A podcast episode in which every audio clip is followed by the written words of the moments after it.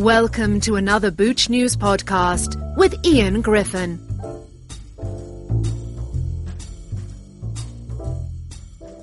I'm here at Kombucha Con in Long Beach, and the uh, first full day of the conference, and I'm with the two founders of Brewch uh, Flavorings, Arturo and Brendan. How are you doing, guys? Pretty good so far. It's been great. Yeah, and Great, glad to be here. This is our second Kombucha Con. Uh, we we came to Kombucha Con last year. I got my signed copy of um, of Hannah's book. Yeah. I had already read it, and I'd already spilled plenty of kombucha on it at home. So I got a new edition that's nice and clean and and uh, up on the shelf with a signature. So. Yeah, that's the Bible of the kombucha Absolutely, industry in a way. So tell me now, Brewch, uh, I'm a home brewer and I, I know I bought one of your little vials of uh, flavorings a few years ago now, but I think you've now changed and upscaled and so tell me the basic, what, what is Brewch? What do, what do you do? I I would say, uh, Ian, since you did have an early edition, um, we have been developing a flavor system for kombucha, and we we wanted to first learn about how kombucha, what what the needs of kombucha are as a beverage. Um, we're in the we have other uh, flavor industry. We, we, our company has about 200 different flavors. However, with kombucha, we only have, I believe, we have eight right now. And so, 12. 12. Okay, 12. I'm sorry. It came up a little short.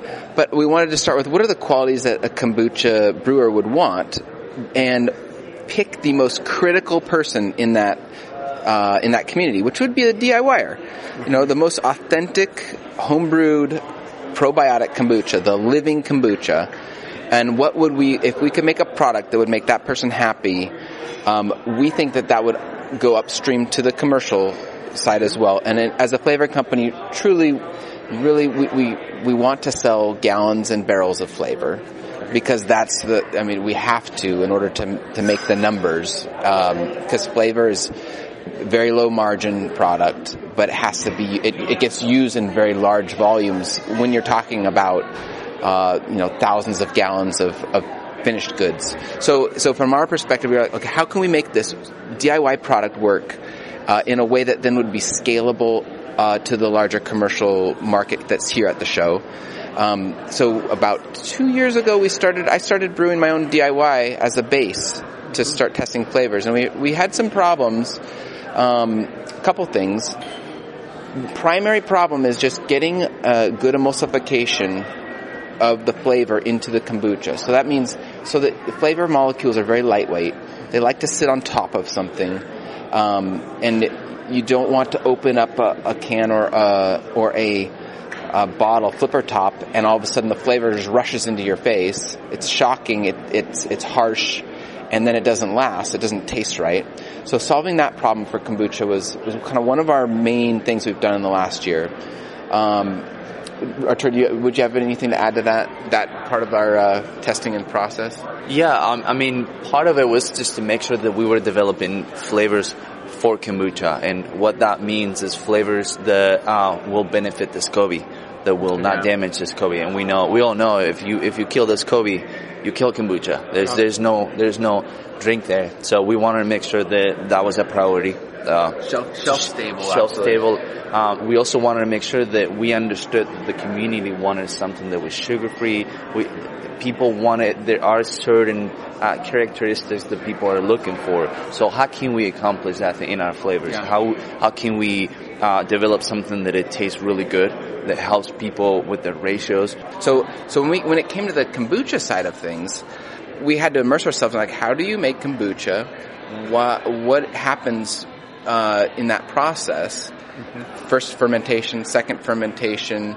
Um, it's it's so dynamic that, um, and then the, what I brought up with emulsification, for instance, you could do that with syrups and with um, sugars but that doesn't really work if you're trying to keep your alcohol low after bottling or F2. So, so we, what we've, we, we're now we're using a, um, a, essentially a tree a tree sap, uh, gum arabic, acacia sap.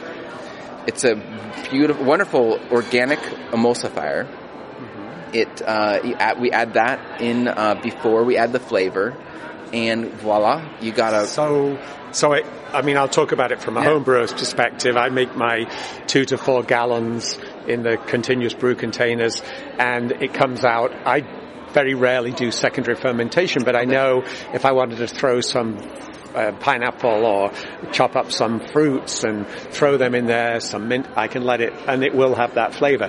What you're saying is, with your flavors, I presume they're quite concentrated, so there's a ratio, small, Low- low ratio. lower ratio, Yeah. and you would you would ins- you would typically want people to add it like I did. I hope I did it right after I finished fermenting. So I've got my kombucha. It's doesn't not the sugar tea anymore. It's it's fermented, and then I add the I add Brewch. Is that how it works? You you would add so the usage rate is about a quarter of a percent. So that's about w- one um, a, a, about five drops in uh, in a 500 or uh, five drops in a in, a, in action no, five drops in a thousand is very very low. You, you need um, and then that is also one of our I think things that we learned is how low we want the usage rate to be Right. um, because if it's over flavored, it doesn't taste right. It, you'll lose the, the correct note. So in your five gallons, Yeah. you just put in uh, about 10 mil, uh, 10, 15 milliliters. Kind of 50 mil. And then when I then put it in a bottle and I put it in the refrigerator, is that flavor stable for a good Yes. while, or does it does it like after a given period of time? So unlike a fruit juice, which then becomes consumed by the SCOBY, the flavor concentrates are just the, are- it's very efficient because it's only the compounds that make the flavor. And so there's nothing, uh, in, typically in that, in that um, collection of compounds, there's nothing that's going to be changed further. So it's not like, um, you know, when you take your tea out, the, the tea gets consumed a little bit by the SCOBY and it can become new things and you'll find new flavors from different varieties of tea. But when you just have the extract, uh, and you add it even prior to a bottle conditioning of F2, Right. You will, it'll be shelf stable and you won't, as long as the cap is on there, you, you shouldn't lose You're not any losing of the, any of the no. because it's not evaporating off. Correct. And we found a really good consistency in the in the flavor profile, Yeah. even like after it's been bottled for a while. So just Yeah. list what is you said twelve. Well, we won't go through them all, but what are some some flavors that people could uh, go to your site? And before we go any further, how do they find out about you? What's your website? Oh, brewch.com, B-R-E-W-C-H. Dot com. Dot com, And yeah. Is there online ordering? or- Yep, we have online ordering. We've we've had our products on Amazon in the past just to kind of um, get some feedback. We might go back on there in terms of making them available on Amazon, but uh, right now just through our own website is is preferred. Okay, so if people want to know more, you've told us the website brewch.com. What can they find there, uh, especially the homebrewers? Yeah, so I mean, you can have a little bit of information about our flavors, what we do, and How some of the them. How to use them. We have something that we call the Brewch flavoring system. It will explain to you how to use it, how to use the emulsifiers before the flavoring. You could also find the lineup of all the flavors. If you're wanting to purchase something in the bigger scale, go there. You can select any of the sizes. You could also uh, find another menu in which you can uh, request free samples. Oh wow! So you get a free sample kit of full- all the flavors. We love Full the flavors. feedback. We love the feedback from our customers because we're always trying to improve our product.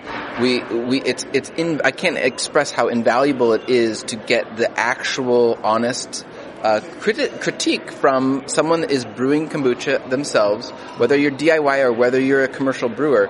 So send us a note. So, tell us that if you're if you're brewing kombucha at home, we would love to send you flavoring. Maybe pay the shipping, maybe not. We'd just be happy to send you some. Okay, well, thanks a lot, guys, and good luck growing you your so business. Thank you, Ian. Thanks for listening to Booch News.